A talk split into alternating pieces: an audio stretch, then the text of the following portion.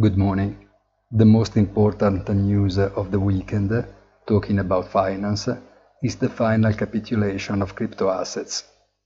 The pride of being able to be traded 24 hours a day with no rest on Saturdays and Sundays either determines the crash of Bitcoin and Ether, boasted as digital gold and silver, and collapsed below the levels of $20,000 and $1,000 respectively over the weekend.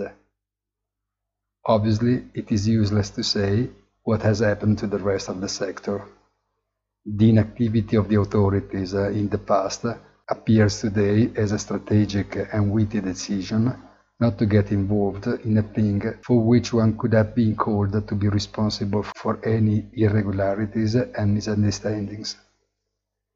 Banned from the list of financial assets and confined to a pure sectarist worship, the ominous fate that got many people bust, the total capitalization of the market uh, slipped from $3 trillion to just above 85 billion in few months, will not allow appeals for ex post protection due to imprudent purchase, with some further problems even for those who had pledged for the dignity of crypto assets and the almost compelled presence even if to a limited percentage within a professionally managed portfolio.